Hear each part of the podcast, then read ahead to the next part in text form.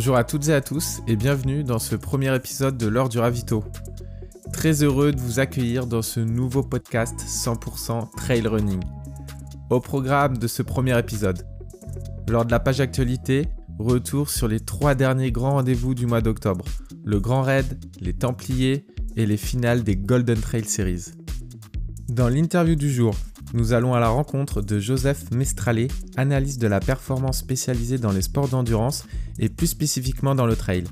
Il a créé Enduro, son propre laboratoire de recherche sur la performance. Il va nous éclairer sur la manière dont il utilise les données et les mathématiques pour booster la performance de ses athlètes élites, Peter Engdahl, Bruce Croft ou Duncan Peria entre autres, mais aussi celle de ses amateurs. Enfin, on terminera cet épisode avec la minute vulgarisation. La minute vulgarisation, c'est une minute ou plus pour comprendre un article scientifique, une méthode d'entraînement ou toute autre chose pouvant être liée à la performance.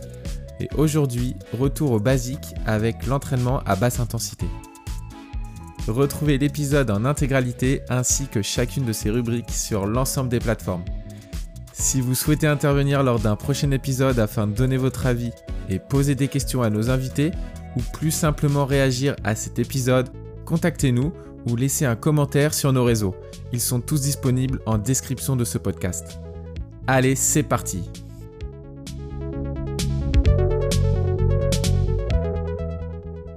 Bonjour Joseph. Hello Maxime, merci de me recevoir. Eh bien de rien, je suis vraiment très content euh, que tu sois là sur ce podcast euh, ce soir dans, dans l'ordre du ravito. C'est vraiment un plaisir et on va apprendre pas mal de choses. Donc euh, le but aujourd'hui, c'est de parler gains marginaux, analyse de données dans le trail, dans l'ultra trail, et euh, voir bah, ce que tu peux nous apporter sur, euh, sur tous ces sujets-là, ce que tu peux nous donner de, de neuf, et voir ce que tu fais avec Enduro, ton, ton propre labo. Donc ma, ma, première question, elle est assez simple. Est-ce que tu peux te présenter en, en quelques mots pour nous dire qui tu es, Joseph Mestralé, amateur de trail? Enchanté, bah, merci beaucoup de me, me recevoir. Oui, effectivement, j'ai l'impression que c'est un des premiers épisodes de, de, ce podcast. Et tout à fait. J'ai tout de suite euh, vraiment apprécié euh, un peu ce dont tu m'en as, dit. Euh, et justement, un peu qu'est-ce que tu veux, tu veux donner comme comme direction justement à ce podcast, parler plus de trail. Et comme vous le savez, moi je suis, passionné de trail justement. C'est vraiment mon sport de prédilection. Et là, grâce à ça que je me suis lancé un peu dans, dans l'analyse de la data. donc pour être un peu plus clair, moi je suis... j'ai 26 ans. Donc je suis un data scientist aussi. Et j'ai fait toutes mes études en, maths. Euh, et en data science, en vraiment en analyse de données. Et j'ai aussi une autre, une grande passion, c'est euh, tout ce qui est sport de haut niveau. Donc parce que euh, je viens à la base de, de, de Chamonix où je passais vraiment tout mon temps quand quand j'étais jeune et en fait cette passion c'est vraiment affirmé avec le temps. Euh, et après, j'ai fait pas mal de, de, de vélo là-bas, de trail. J'ai aussi la chance d'avoir un, frère jumeau, et donc euh, l'esprit de compétition, en fait, il vient, il vient carrément de là. Et en fait, on se poussait vraiment toujours vers le haut. Et en fait, j'ai voulu vraiment, quand je suis arrivé en, école de, de commerce, d'essayer d'allier un peu ces deux passions, et du coup d'amener justement un peu cet aspect mathématique qui n'existait pas encore euh, énormément en France dans le monde du sport de haut niveau, et justement en commençant par le trail. Ok. C'est marrant que tu aies fait une, euh, une, école de commerce et que tu pas voulu faire euh, une école d'ingénieur pour euh, vraiment être sur les maths. Ou peut-être que tu as fait du coup l'école d'ingénieur par la suite. J'ai fait, non, moi j'ai fait d'abord l'école d'ingénieur. Ok, d'accord. Donc j'ai fait bah, classe préparatoire assez, assez classique. Donc j'ai fait vraiment mes, mes 5 ans, voire même 6 ans en maths parce que j'ai eu la chance de, de, redoubler une de mes années. ok. parce que voilà ça fait partie de, de, la vie étudiante. Mais ouais, j'ai passé du coup 6 ans en, très technique, très maths, donc était orienté vraiment en computer science, euh, euh, un peu d'électronique, etc. Et c'est ensuite que j'ai fait un master spé euh, d'un an et demi supplémentaire en école de commerce. D'accord. Parce que justement, j'avais, en fait, je ressentais ce besoin de monter une, pas forcément une boîte, mais au moins une aventure entrepreneuriale. C'est ce qu'a été Enduro. Et du coup, j'avais besoin justement un peu de, de, de, toutes les formations qui sont un peu plus académiques dans l'entrepreneuriat et surtout ce qu'on peut avoir comme expérience. C'est ce que j'ai trouvé en école de commerce et un peu aux États-Unis. Ok, du coup, tu, ouais, tu voulais vraiment avoir le combo pour, euh, pour vraiment partir sur une boîte directement et, euh, et faire de l'entrepreneuriat. Moi, il y a un truc qui me, qui me titille, c'est à quel moment est-ce que tu t'es dit, euh, ok, je pratique le trail, je pratique la course à pied, mais j'ai vraiment envie de faire de la performance, même en étant jeune, tu vois, même à ton, à ton niveau, tu aurais pu juste, entre guillemets, le faire de manière ultra récréative. Je dis pas que tu prends pas de plaisir dans la performance, mais à quel moment tu as eu ce, ce, ce déclencheur? Moi, je pense que en vrai, depuis que je suis tout petit, je suis très compète parce que en fait, j'adore justement me dépasser et pour moi, je fais du sport que parce que ça procure des émotions justement grâce au fait et en fait au fait de se dire que je suis allé au bout de l'effort et je suis allé au bout de moi-même. Et je pense que Antoine mon frère jumeau m'a énormément aidé là-dessus. Parce qu'à chaque fois qu'il y en a un qui faisait 80 euh, pompes l'autre il faisait 81 et 82 enfin tu vois il y a vraiment toujours cette, euh, cette volonté. Et, et, en fait même dans ma vie quotidienne j'adore beaucoup optimiser un peu les choses et de se dire ok bah là euh, j'ai mis tout ce que je pouvais là-dedans. Là, je suis vraiment allé au fond des choses. Donc, c'est vraiment, je pense même, il y a un trait de caractère assez personnel de d'aller dans cet euh, objectif de perf et que, en fait, j'adore justement me battre pour les, les petits gains un peu qui restent. En fait, je vais te raconter une anecdote. Quand j'étais euh, j'étais plus jeune, tu vois, moi, je suis fan de foot. Et je crois que c'est l'Euro 2008. Ouais, c'est l'Euro 2008. Et, les gens vont peut-être me prendre pour un fou, mais j'avais déjà genre un, un, classeur Excel. et euh, je prenais le peu de stats qu'on avait sur, sur Internet et euh, pour essayer après la phase de poule euh, de savoir qui allait gagner la compétition à la fin. Et en fait, je te dis ça parce que je me demande si toi, même dans ta pratique euh, bah, de petit trailer, coureur dans la vallée de Chamonix, est-ce que tu avais déjà commencé à bidouiller entre guillemets des petites choses avec des chiffres pour voir comment tu, tu pourrais t'améliorer un jour ou même à l'instant présent Voilà. pas, sur mon cas personnel, euh, c'est marrant, mais j'ai eu un ordinateur relativement tard. Je crois que mon, même mon premier téléphone, je l'ai eu à 20 euh, ans pour te dire que euh, j'étais pas du tout hyper technologique dans, dans, ma façon, mais beaucoup plus, en fait, vraiment dans l'analyse et surtout dans, dans le ressenti. notamment, bah, moi, quand je m'entraînais, j'essayais justement de voir à quel point j'étais fort. Quand typiquement je sortais, euh, on avait deux semaines de vacances et que je rentrais euh, du club d'athlètes, j'essayais de comprendre à quel point ces deux semaines avaient été néfastes justement dans mon entraînement pour voir justement bah, comment ça changeait alors qu'on avait que deux entraînements par semaine à l'époque. Donc mais j'essayais de regarder ça et en rugby je fais pas mal, enfin je faisais aussi du rugby, mais je regardais euh, dans le top 14 j'avais un cahier entier où je mettais bah, justement des graphiques. J'avais pas d'ordinateur à l'époque donc vraiment j'étais sur mon cahier et je, je, enfin, je rejoignais des, des points pour montrer à quel point des clubs étaient dans une mauvaise passe parce qu'ils avaient perdu six places d'affilée, enfin des choses comme ça. Ok, ouais, donc tu as, toujours eu le, as toujours eu le petit truc. Moi, j'ai envie de revenir. Euh, en fait, quand tu as fait ton, as ton master T6, tu es allé aux États-Unis, si je me trompe pas. Et euh, tu as pas mal avancé sur ces sujets là-bas. Tu as rencontré pas mal de personnes. Est-ce que tu peux, euh, tu peux nous en parler Savoir comment ça s'est passé Qui est-ce que tu as rencontré et euh, savoir si c'est vraiment le fait d'être allé là-bas qui a forgé ton envie de, de, travailler sur toutes ces questions en fait. Ouais. Euh, c'est hyper intéressant cette question et il y a beaucoup de jeunes, enfin je suis encore hyper jeune, mais qui me contactent en me posant des questions et en me demandant euh, bah, justement comment est-ce qu'on fait pour réussir dans ce monde-là. Et moi c'est exactement la même question que j'avais euh, bah, deux ans ou deux ans et demi auparavant. Et je suis en mode mais je suis passionné par ça, j'ai envie de bosser là-dedans, comment est-ce que je fais? Et vraiment, mais j'ai essayé, j'ai posé un peu les mêmes questions à ceux qui géraient là-dedans.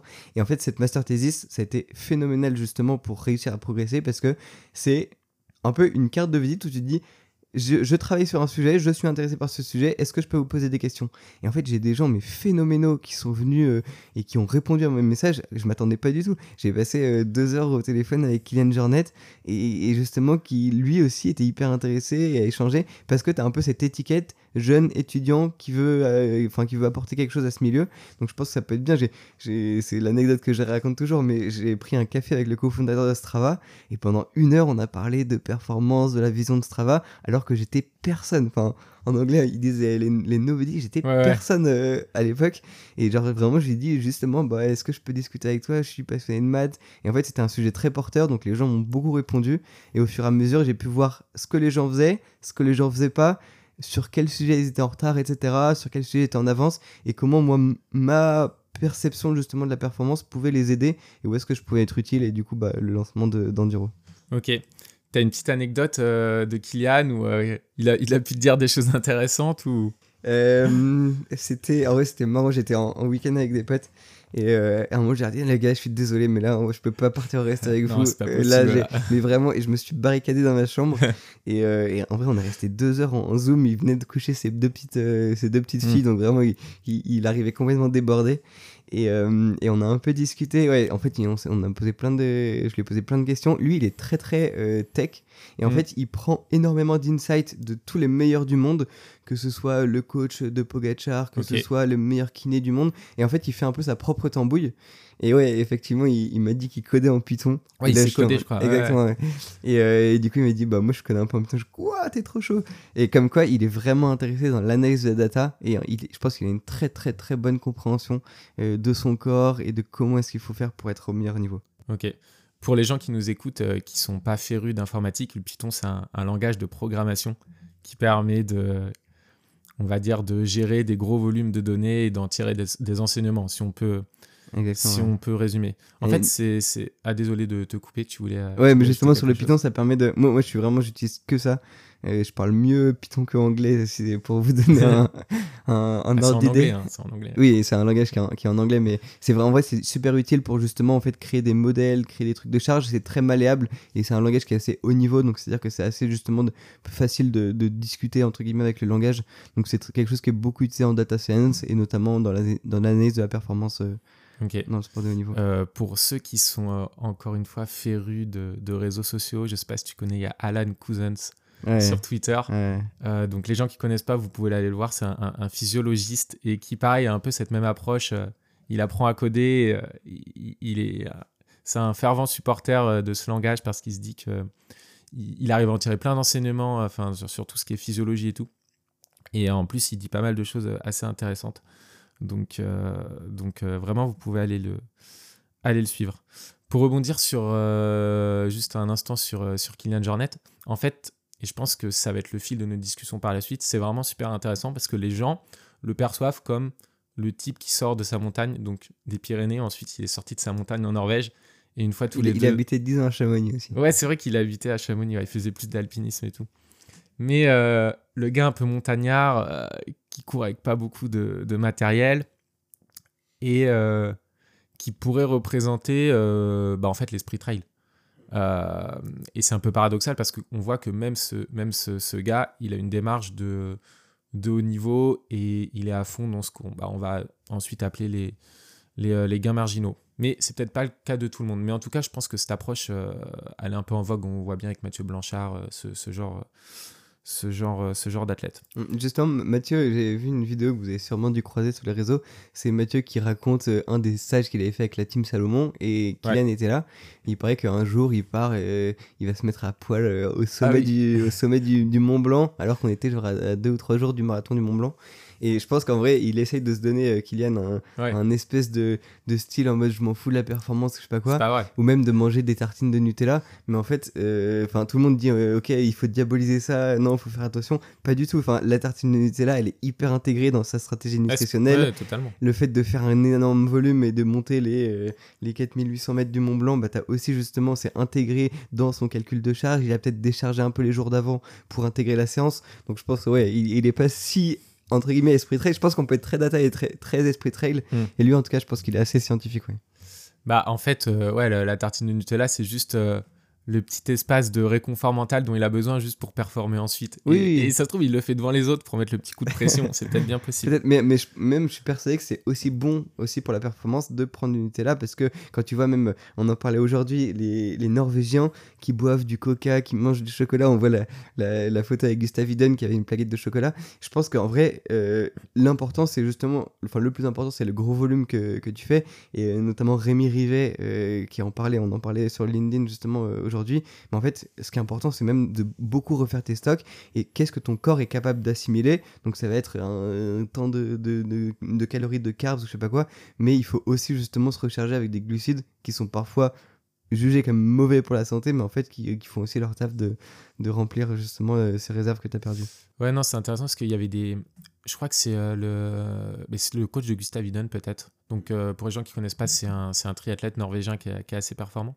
Et en fait, il disait que une des limites pour, euh, pour ces athlètes, en fait, c'est le fait qu'ils s'entraînent tellement qu'ils ont besoin de beaucoup, beaucoup, beaucoup, beaucoup manger. Et je dirais pas n'importe quoi, mais presque.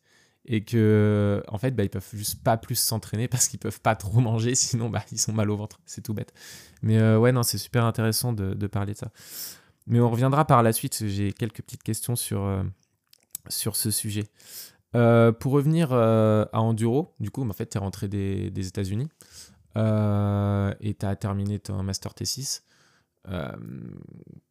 quelles ont été les, premières choses que tu as mises en place euh, dans la structure euh, enduro? Est-ce que tu as accompagné des, athlètes, que ce soit des élites, des amateurs? Concrètement, et qu'est-ce que tu as fait en fait? Alors, qu'est-ce que j'ai fait au début? Euh, En fait, je me suis vraiment lancé au, fur et à mesure euh, donc c'est vraiment, je me suis pas dit, ok, aujourd'hui je crée Enduro et je mets tout ça en place. Non, ça s'est vraiment fait hyper progressivement et ça m'a aussi en fait donné de plus en plus confiance en projet, de voir que qu'il y avait des choses qui, avançaient. Euh, c'est vraiment une théorie startup, mais vraiment de faire de lean startup, c'est juste tu mets en place une petite brique, tu vois que ça marche, une deuxième, une troisième, et après au fur et à mesure, bah tu vois que le projet il, tient la route. Donc vraiment j'ai essayé de faire ça hyper intelligemment, enfin vraiment d'y aller petit à petit. Et, en fait il y a eu une énorme continuité entre ma master thesis, donc une master thesis pour euh, ça en fait c'est un gros mémoire sur un sujet en particulier. On a un an pour écrire euh, je sais pas 100 150 pages sur un sujet qui vous tient à cœur particulièrement. Donc moi j'avais choisi justement au début la data et le sport et après je me suis spécialisé dans les sports d'endurance parce que en fait il y avait beaucoup beaucoup de sujets à traiter. Et en fait j'ai commencé à accompagner mes premiers athlètes dans cette master thesis. Euh, l'autre anecdote qui est trop drôle, c'est que je croise Peter, euh, il sort de la boulangerie. Peter Engdahl Peter Engdahl, qui, qui est un très, un très bon trailer, qui est dans le top 10 mondial, qui, qui a gagné avec le record euh, la CCC. Et je le vois sortir, et, à l'époque, il n'était pas encore si connu que ça. Donc je le vois sortir avec une baguette de pain. moi, je ne l'avais pas reconnu de faciès, et surtout, il avait un capteur Super Sapiens, et j'étais en train d'écrire le chapitre de ma master thesis sur Super Sapiens et sur les, les moniteurs de glucose, donc qui permettent de calculer justement euh, ton taux de glucose dans ton sang euh, pendant l'effort. Et du coup, bah, je le vois passer avec ça. Je lui dis euh, Bonjour, jean est-ce que, est que je peux vous poser quelques questions Parce que ça m'intéresse vachement. Donc il me dit oh, Pas de souci, il me laisse son numéro. On prend un café, trois cafés, cinq cafés. Et en fait, c'est au début comme ça que j'ai réussi à l'accompagner parce que lui, a vu un intérêt justement de l'utilisation des data pour son entraînement. Et moi, justement, ça a été un peu mon premier cobaye avec qui on a pu faire un briefing pour la CCC, justement, euh, qu'il a remporté derrière, pour la Transvulcania, etc. Et en fait, bah, affiner tous les modèles. Et les modèles, en fait, il faut que tu sois proche du terrain et il faut que tu puisses discuter à fond avec l'athlète. En fait, c'est cool euh, qu'on qu'on parle de ça parce qu'on va pouvoir rentrer un peu plus en profondeur dans les gains marginaux. Donc, avec Peter Engdahl, par exemple, tu as mis en place euh, un modèle, je ne sais pas si on peut appeler ça un modèle, mais un, plan de pacing avec des, des, temps qui devaient respecter sur la Transvulcania, si je ne me trompe pas. Ouais, CCC et Transvulcania. En fait, au début, euh, vraiment, tu me demandais comment est-ce que je me suis lancé, mais quand je regarde mes, mes premiers briefings euh, de Peter, mais j'ai honte de moi tellement c'est primitif un peu d'un certain côté, mais je me suis dit, il faut absolument que je me lance, et si je me lance pas, j'y arriverai pas, et genre dans 6 mois ou dans 9 mois, je serai encore au, même endroit. Donc je lui dis, au début, qu'est-ce que je vais faire? Je suis fort en maths, euh, je vais lui répondre à des questions. Et donc en fait, je l'ai laissé euh, venir avec des questions. Et puis moi, il me dit, bah Joseph, ok, sur la Transvulcania ou sur la CCC, quand est-ce qu'il faut que je sorte mes bâtons? C'est une question toute bête, hmm. mais tous les trailers se les posent. Et, je discute encore avec Fred Tranchant, qui est un autre trailer. Il a dit bah, en fait, j'ai pas le temps de m'en occuper, je sais pas, je sais pas, je fais au feeling, tu vois. Tu fais à l'arrache, quoi. et, euh, et, du coup, moi, je me suis dit, ok, bah, je vais essayer de calculer un peu son coût énergétique, je vais regarder les gradients de la pente, je vais vraiment essayer de voir avec un peu de finesse, justement, quand est-ce que la pente euh, s'élève, etc. Et du coup, je lui ai donné une réponse. Je lui ai dit, bah, pour moi, selon moi, tu devrais utiliser tes, tes bâtons à cet endroit-là. Et du coup, après, j'ai répondu à ce genre de questions, à, quel moment il fallait un peu s'alimenter, etc., jusqu'à lui faire son, son plan de pacing. Et en fait, ce que j'ai fait, c'est que je récupérais toutes ces données donc de course et d'entraînement euh, sur les terrains qu'on appelle alpins pour justement voir à quel point il était bon en montée, bon en descente, il était justement à l'aise avec la technicité. Et grâce à ça, bah, on lui a fait son plan de pacing pour, le, pour la CCC et justement le plan de partir très doucement par rapport au, top 10 de la course pour ensuite accélérer à la fin et, remporter le truc. Bah, là, en fait, on est, sur, euh, on est déjà sur les gains marginaux, en fait. Là, tu as juste mis en place euh, un modèle de VAP, donc de vitesse ajustée à la pente. Je sais que tu travailles beaucoup sur, euh, sur ce sujet, même dès les débuts d'Enduro. Est-ce que tu peux nous en parler un peu euh, Savoir comment tu, bah, en fait, comment tu as fait? Expliquer aux gens ce que c'est. Parce que ceux qu'on se travaille et qu'on. Je sais pas si c'est dans le. Je crois que c'est que dans le premium, la VAP. mais voilà, peut-être que bah, les gens qui ont ce travail voient la VAP et ils savent pas trop l'utiliser. Quelles sont ses limites? Parce que potentiellement il y a des limites Alors euh, la VAP, donc c'est vitesse ajustée à la pente, ou, en anglais c'est euh, GAP, donc euh, Graded Adjusted Pace. en fait, ça va être une étude, la, définition euh, un peu rigoureuse en français, c'est l'allure à laquelle tu serais allé euh, à même dépense énergétique sur le plat. Donc en gros, c'est pour essayer en trail d'avoir un peu un équivalent justement à la course sur, euh, sur route ou la course sur piste et pour permettre justement de pouvoir doser son effort. J'avoue, en vrai, moi, c'est un sujet qui me passionne vraiment pour plein de raisons différentes, mais effectivement, on pourra revenir dessus. C'est déjà, c'est un peu le sujet qui m'a mis le pied à l'étrier, mm, mm. parce que je me suis dit, c'était vraiment l'outil mathématique qui allait aider justement euh, les trailers. Et euh, là, je suis retombé sur une vieille présentation que j'avais fait en novembre 2021, donc il y a, y a quasiment deux ans. Et justement, à, Simon Gosselin, qui était le, bah, l'entraîneur du team Matrix, qui, qui, a un team super costaud en trail. Et vraiment, c'est j'étais au tout début de mon aventure euh, dans la data. Et justement, j'ai dit, bah, ok, bah, je pense qu'il y a des trucs à faire. La formule de Strava, elle est super mauvaise. Il y avait Nolio aussi qui avait une, mm. une formule qui n'était pas encore super bonne. J'ai dit, bah, est-ce qu'on peut réussir à aller aller voir justement avec un peu plus de finesse? Et je pense que moi, ma valeur ajoutée ou la valeur ajoutée de tout mathématicien, c'est justement de voir les choses avec beaucoup plus de finesse parce que tu vas pouvoir aller, utiliser justement le Python pour pouvoir justement aller un peu plus loin et pour pouvoir même faire des calculs, aller faire smooth des, courbes, etc. Et du coup, bah, euh, j'avais euh, apporté plusieurs briques et notamment la formule de Strava qui était assez efficace. Ils utilisaient déjà plusieurs études qui étaient faites notamment par, par Mineteam. C'est des études qui datent des années 60 euh, ou 80. Et en fait, en trail, il prenait pas assez en cause justement euh, la technicité du parcours. Donc il était mm. super bon sur des routes qui montaient, sur du goudron qui montait, mais la technicité, il la prenait pas assez en compte. Et du coup, moi je me suis dit, bah, ok, bah, je vais essayer d'aller chercher les données que j'ai pour rajouter certaines choses. Donc notamment, ça a été euh, euh, de rajouter la longueur de foulée, la stride length, ça a été le fly time, donc le, temps de vol du pied justement avant de toucher, le, le temps de contact au sol aussi, etc. Et en gros, ça me permettait de dire quelqu'un qui euh, en montée va bah, du coup va pas très vite c'est normal parce que bah voilà il a pas un très bon niveau il est limité musculairement ou euh, au niveau ventilatoire mm. par contre en descente s'il va pas vite est-ce que c'est parce qu'il est juste nul ou c'est parce que il est euh, sur un pierrier typiquement il, doit marcher de pierre en pierre et du coup ça typiquement même euh, Jonathan Album Kylian Jornet qui sont les, meilleurs du monde bah, sur un pierrier ils seront obligés de faire des tout petits pas bah, pour poser leurs pieds sur, le, sur, les cailloux. Et du coup bah, justement ça on peut le voir grâce à la data et de regarder en fait ok il va pas vite mais c'est juste parce que le terrain est plus technique et pas parce qu'il est un peu moins fort que que d'autres. Ok. Et donc ça, tu as, été en, mesure de euh, le faire pour des athlètes en particulier. C'est-à-dire que tu, potentiellement, tu vas regarder l'historique de tous les entraînements de Peter Engdahl, euh, je sais pas, euh, deux ans. Potentiellement, tu sais où il passe. Je sais pas, à toi de nous dire si tu arrives à intégrer cette dimension. C'est-à-dire qu'en fait, tu sais s'il passe dans des sentiers ultra techniques. Et du coup, forcément, sa VAP en descente va, être, va avoir un impact. Est-ce que ça, tu es, en mesure d'aller jusqu'à ce degré-là pour une personne en particulier en fait. Ouais, c'est justement la, spécialisation, et moi c'est vraiment ma spécialité, mm. mais, euh, mais en fait même sans savoir le sentier où il passe, rien que les données de stride length, de flight time, etc., elles sont directement inscrites dans la montre ou avec un Coros ou, ce genre de choses. Donc en vrai, j'ai même pas besoin de savoir, mais par contre, c'est vrai qu'il y a certains euh, types de précisions auxquelles les gens n'allaient pas forcément euh, là-dedans. je sais que Coros fait une VAP personnalisée. En fait, la VAP, elle est personnalisé à chaque personne en fait. Parce que euh, les gens qui sont super forts en montée mais en fait ils vont avoir une consommation énergétique qui va être bien moindre justement en montée par rapport à certaines autres personnes. Euh, et, et, ça dépend aussi typiquement du, du, terrain sur lequel on est. Je sais que euh, sur les dans les Alpes bah, en fait il y a un type de rocher il y a un type de sentier qui est quand même très différent de la Western State aux États-Unis. Donc là pour le coup on fait des modèles qui sont un peu différents en fonction du pays un peu où tu te trouves. Et, et c'est pour ça que c'est très intéressant d'aller entraîner justement ton modèle sur bah, les données d'un segment géographique précis. Ok. Faudrait euh, que tu euh, mettes à l'épreuve ton modèle euh, au trail de, l'échappée belle. Ouais.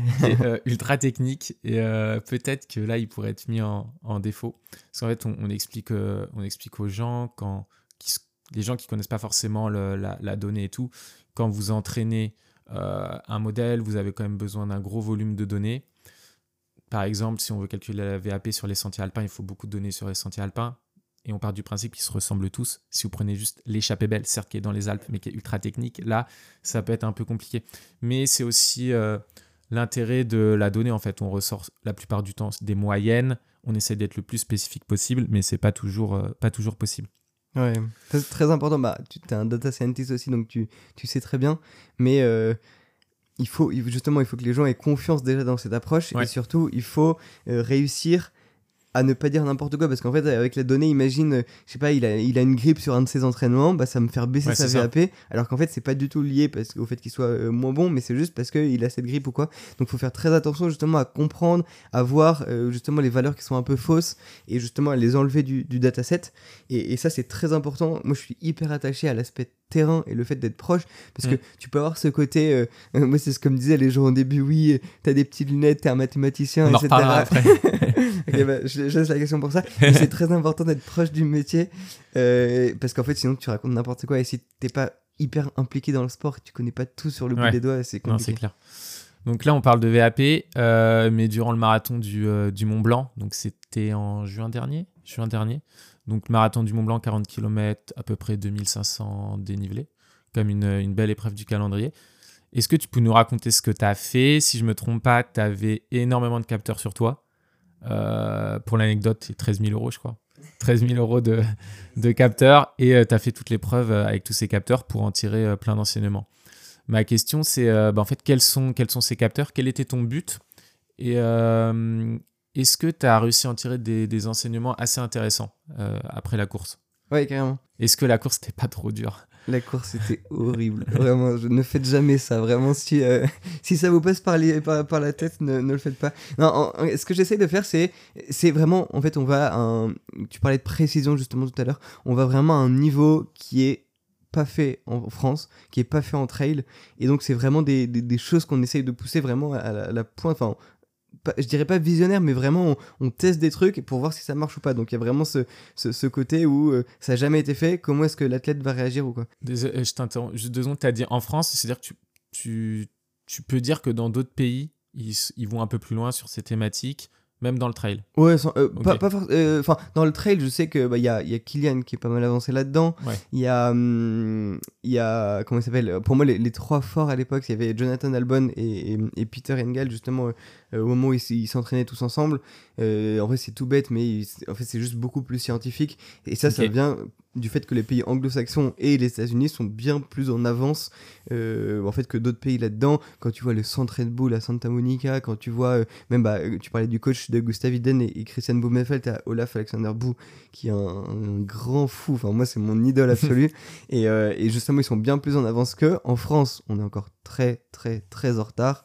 Euh, même si l'INSEP commence à se débrouiller à faire des choses, euh, il y a cet esprit français, je sais pas pourquoi, mais on, on est super en retard. Et c'est bête parce qu'on a vraiment les meilleurs mathématiciens dans, dans ce domaine-là. Donc c'est vraiment, ce serait super facile d'amener ces deux mondes. Et moi, c'est ce que j'essaie de pousser un peu. C'est culturel et euh, il y a aussi un, ouais, il y a la notion culturelle et aussi euh, question de l'argent forcément. Oui, oui, Mm. 100%.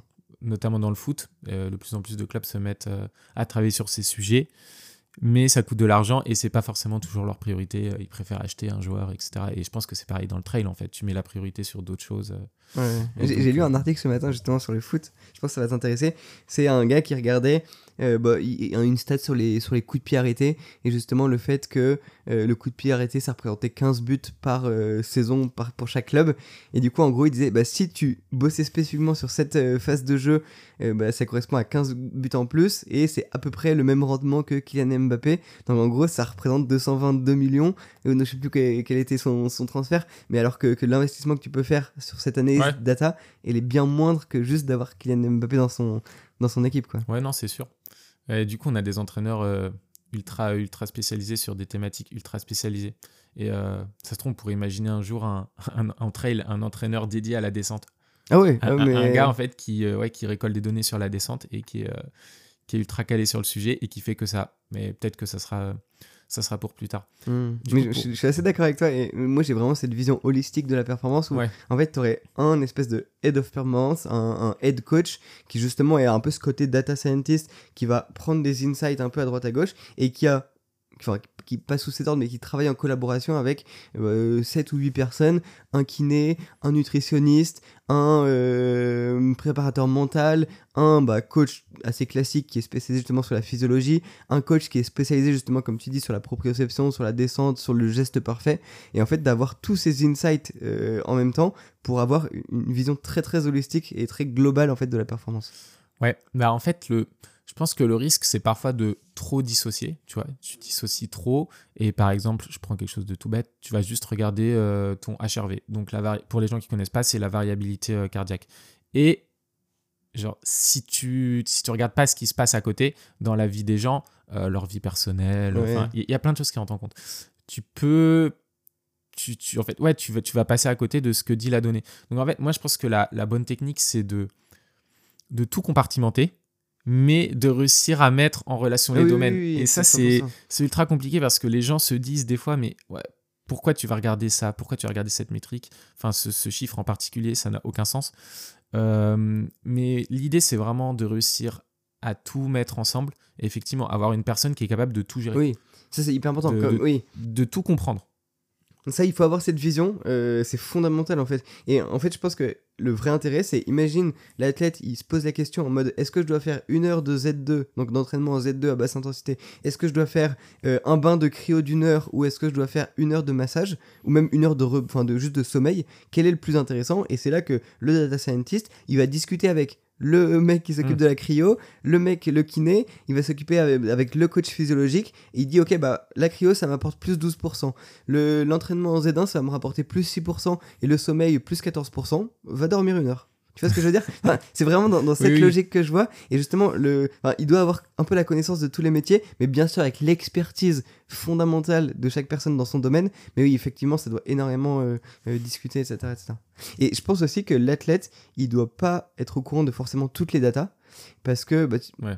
typiquement pour la HRV, euh, certaines fois ça peut aussi changer le ressenti de l'athlète sur sa journée alors que lui potentiellement il était pas fatigué. Et justement en fait l'athlète enfin le, le coach doit le prendre en ligne de compte. Il le dit il le lit. Et après il le dit ou non à l'athlète et là sur triathlon justement on avait le, le, problème. Je savais que les données étaient mauvaises mais pourtant je leur leur ai pas dit parce que je leur ai dit non non enfin ça va encore plus les foutre dans la, dans la misère. Donc je leur ai un peu même menti sur la donnée en, leur donnant d'autres indications.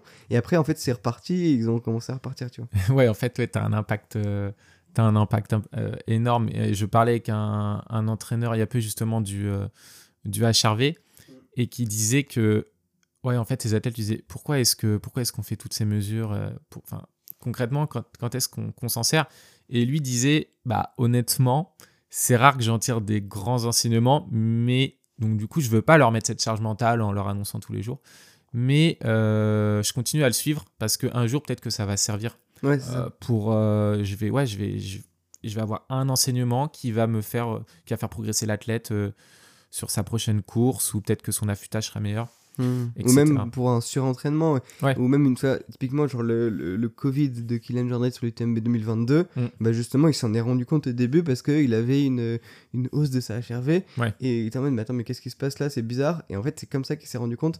Et effectivement, donc la HRV a un intérêt, mais plus sur le long terme, voire même sur plusieurs semaines ou plusieurs mois, de voir comment est-ce que tu as des, des grosses évolutions. ouais c'est ça bah encore une fois hein, c'est une histoire de tendance moi je parle pour mon cas à un moment j'ai vu ce Ouais. gadget j'aime bien tous ces trucs là j'ai commencé à tester et au bout de trois semaines je me suis dit euh, non mais à mon à mon petit niveau laisse tomber ça sert à rien tu te prends trop la tête limite le truc t'impacte mentalement Ouais. parce que tu dis Ouah, le chiffre n'augmente pas comme je le souhaite alors que non c'est bon Ouais. quand tu quand t'as un niveau vraiment amateur, faut pas s'embêter avec ça. Ouais, c'est du plaisir aussi. Ouais, voilà, totalement. Euh, on a un peu digressé tellement c'est euh, c'est passionnant. Pour revenir sur le marathon du Mont Blanc, Ouais. parce qu'on on parlait de voilà du, du fait qu'il fallait ultra compartimenter et ensuite avoir une vision holistique. Euh, du coup, si on parle de, de compartiment, quels sont les capteurs que tu as utilisés? Ouais, alors du coup, le, le marathon du Mont Blanc, en gros, le but c'était d'être mon, mon propre cobaye parce qu'en fait, c'est plein de choses que je peux pas forcément imposer aux athlètes euh, avec qui je travaille. Euh, notamment, c'est quand même une course de un peu plus que 40, il y avait 44. Et 44. les deux derniers ont, ont bien, ont bien poussé. Mais euh, ouais, en gros, c'est une, une course qui est quand même relativement longue et surtout, nous, on je l'ai couru avec un, un masque VO2 Master. Donc, Ok. je sais pas si vous voyez, mais des masques qui permettent d'analyser euh, la VO2 et donc potentiellement aussi bah, plein de données hyper intéressantes sur euh, euh, justement ton niveau, ton économie de course, etc. Donc euh, très intéressant, mais hyper pesant entre guillemets. Et ça, c'est pas le genre de truc qu'on peut avoir comme données en fait en situation de course.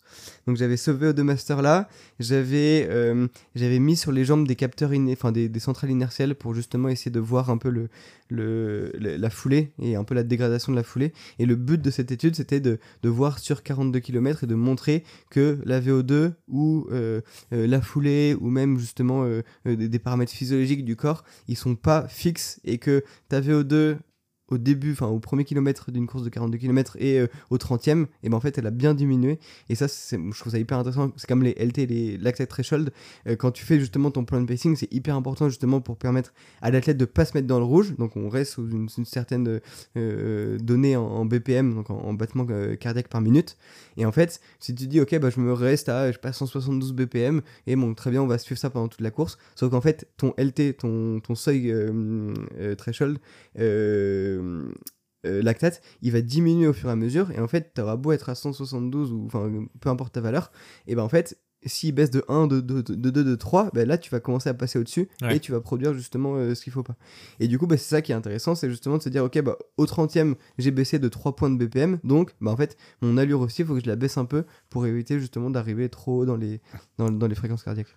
Ces résultats, toi, tu t'y attendais même sur toi, où euh, en fait tu es parti en te disant euh, je vais voir ce qui va en sortir, et potentiellement ça va pas confirmer mes hypothèses ou moi, j'ai une tendance à beaucoup tester. Euh, je sais que c'est pas hyper accepté dans, dans, le monde un peu euh, scientifique où il faut proposer justement un protocole de recherche en disant bah, ok on veut on veut obtenir ça donc je vais passer ce test spécifique. Moi justement c'est pour ça aussi que je suis parti avec autant de capteurs. J'avais je crois 19 capteurs. Donc j'avais dit les, les centrales inertielles j'avais euh, des ce qu'on appelle des, des MOXIE ou des train RAID c'est un, un, un, truc qui nous permet d'avoir la saturation locale en oxygène dans le muscle euh, j'avais. Euh, euh, je prenais le test de lactate tous les 10 km. Il y, avait pas mal de trucs comme ça. Et, typiquement, le lactate, c'était pas forcément hyper utile là-dedans. Mais je me suis dit, tant que j'y suis, autant prendre un maximum de données pour pouvoir en fait les mettre un peu en, variable. Et, et quand tu es data scientist, il y a toute une phase au début de ce qu'on appelle crunching de la donnée. C'est vraiment, bah, tu, tu récupères ton dataset et tu vas tracer telle valeur en, fonction de telle valeur, telle valeur en fonction de telle valeur. Et en gros, tu vas essayer de comprendre qu'est-ce qui est relié. Et hmm. typiquement, si tu vois que bah, en fait, tes valeurs de VO2, elles sont hyper liées à, euh, je sais pas, je veux dire un truc débile, mais avec ta longueur de foulée. Donc tu te dis, mais en fait, potentiellement, je peux réussir à déterminer ta VO2 rien qu'avec la longueur de foulée et donc ça peut m'apporter quelque chose. T'es pas obligé d'avoir un masque à 6000 euh, ou 7000 euros pour ça tu vois. Donc en fait c'était vraiment de, tester de voir comment est-ce que les données étaient corrélées les unes avec les autres pour essayer potentiellement en fait de trouver des trucs un peu nouveaux là-dedans. Ok. Et est-ce que tu as prévu de rééditer l'expérience sur d'autres personnes? Ou est-ce qu'il y a des gens qui t'ont contacté qui t'ont dit bah en fait ouais c'est super intéressant ça vaut le coup de réessayer en conditions réelles ou sur d'autres personnes euh, ou même sur des athlètes élites, je sais pas, euh, qui veulent participer à ce genre d'expérience En conditions réelles, je pense que c'est, c'est quand même assez compliqué. Faut trouver les gens motivés. Parce qu'il faut trouver. Enfin, en vrai, je pensais que ça allait pouvoir le faire, mais c'était vraiment beaucoup plus dur que ce que je pensais. Euh, d'être vraiment on est bloqué au niveau de l'apport d'oxygène. C'était vraiment une des courses les plus dures de, ma vie. Euh, mais, mais par contre, sur, à plus petite échelle, ouais, c'est hyper intéressant. Je l'ai fait avec Duncan, euh, Duncan Peria, donc champion de France de, marathon, quand il a voulu euh, faire l'UTMB. C'était un énorme défi parce qu'il venait justement de la course sur route il s'est mis au trail. Donc moi je me suis dit c'est un, défi énorme. Comment est-ce qu'avec la data je vais pouvoir l'aider? Et du coup en fait on lui a fait des, des, séances en côte justement pour voir un peu son économie de course, en courant, à quel point est-ce qu'il devait pousser sur le plat et à quel point il devait pousser en montée ou, non. Euh, et, justement, c'était ça qui était intéressant de, voir justement où est-ce qu'il pouvait gagner du temps et quelle était un peu le, la meilleure optimisation possible. Moi, je suis vraiment dans une logique, d'optimisation, optimisation justement de son allure pour en fait bah, avoir le moins de dépenses énergétiques possible et, en fait bah, le meilleur résultat à l'arrivée. Ok, en fait, il faut expliquer aux gens le principe des, gains marginaux. Euh, l'athlète a un, potentiel X, on va dire, et euh, toi, tu es là pour ramener le petit pourcent, le 1%, le 2%. Et en l'occurrence, il faut vraiment bien comprendre que même sur bah, un athlète euh, comme, comme Duncan, bah, s'il améliore sa perf de 1% sur marathon ou même sur l'UTMB, les conséquences, elles sont vraiment incroyables, même en termes de, en termes de secondes. L'écart à la fin, il est vraiment énorme. Donc du coup, est-ce que sur ce cas particulier, euh, bon, même si sa course euh, n'est pas allée n'est pas allé au bout, euh, est-ce que sur ces pentes-là, il a mis en place des choses que toi, tu avais préconisées? Est-ce que tu as pu voir sur le terrain concrètement si ça avait permis d'améliorer un tout petit peu sa performance ah effectivement, vous avez sûrement dû suivre l'UTMB 2023, mais il est parti beaucoup trop vite et même plus vite que les plans que je lui avais fait. Après, du coup, il, a été obligé de mettre le, clignotant au kilomètre 51, si je dis pas de bêtises. Mais, après, je pense que ça, c'était aussi dû à d'autres choses. Hein.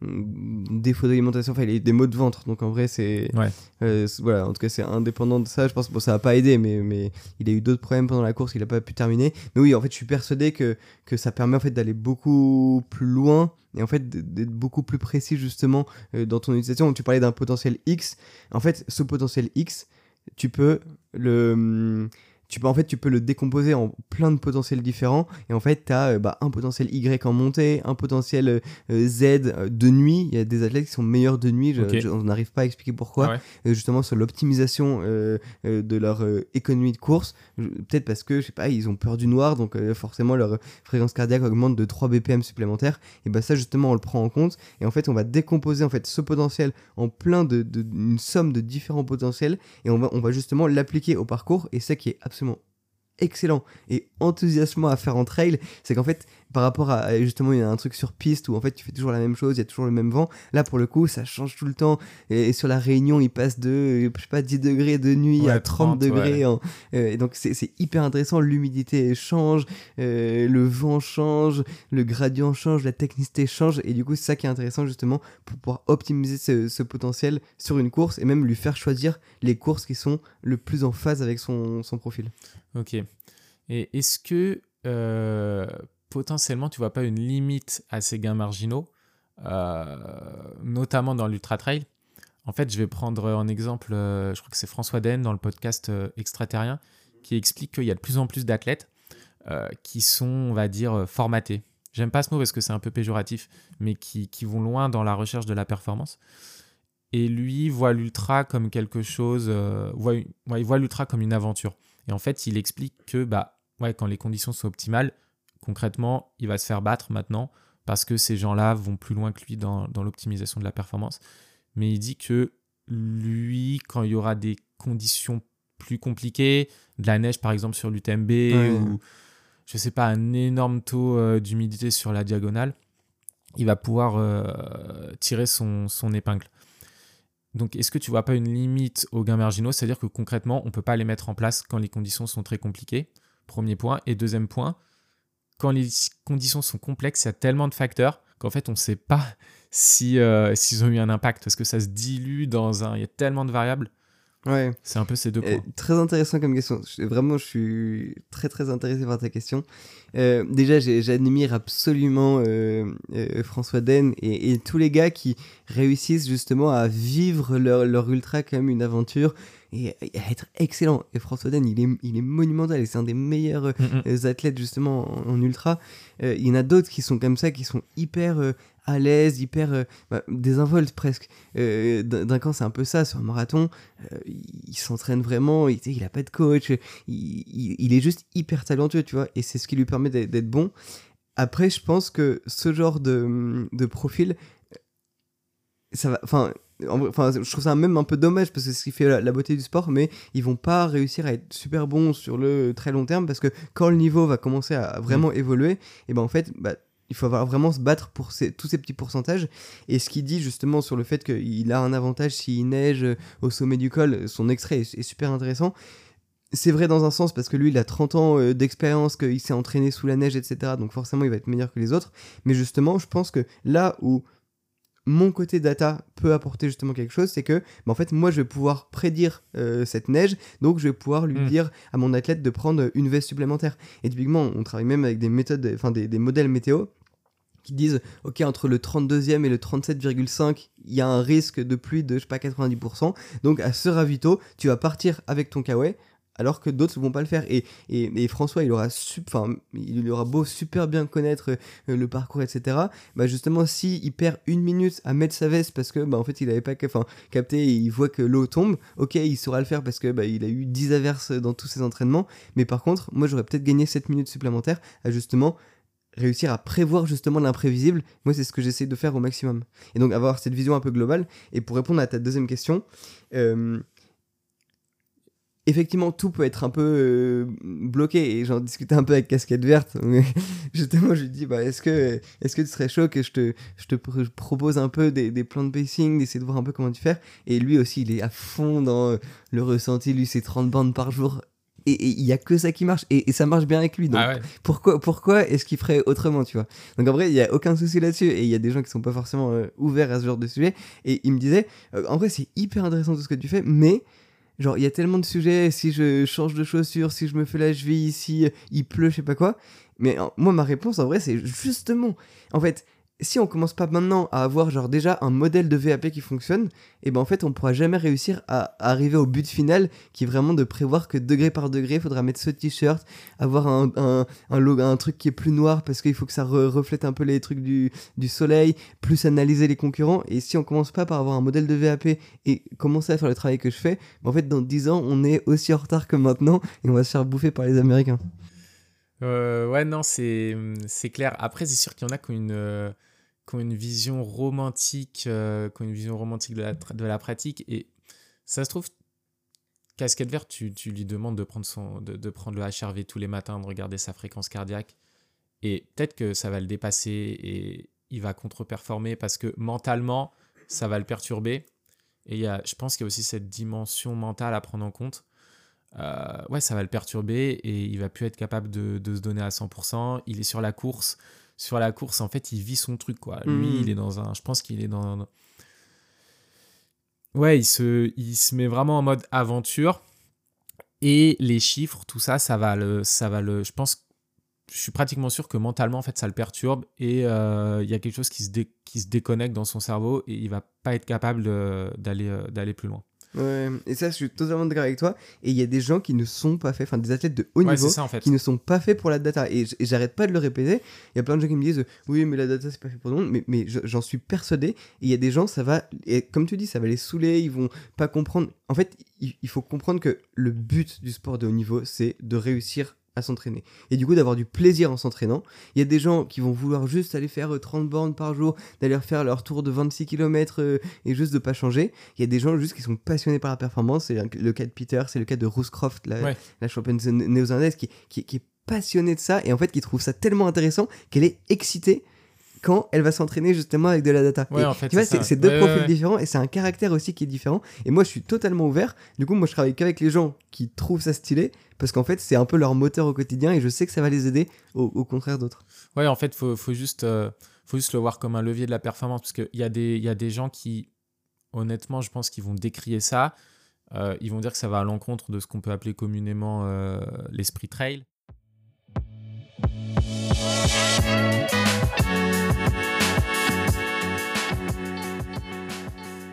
L'épisode 1 de l'Ordre du Ravito, c'est maintenant terminé. Si vous souhaitez participer aux enregistrements et poser des questions à nos invités, donner votre avis ou réagir à cet épisode, contactez-nous et laissez des commentaires sur nos réseaux. Ils sont tous disponibles en description de ce podcast. À bientôt!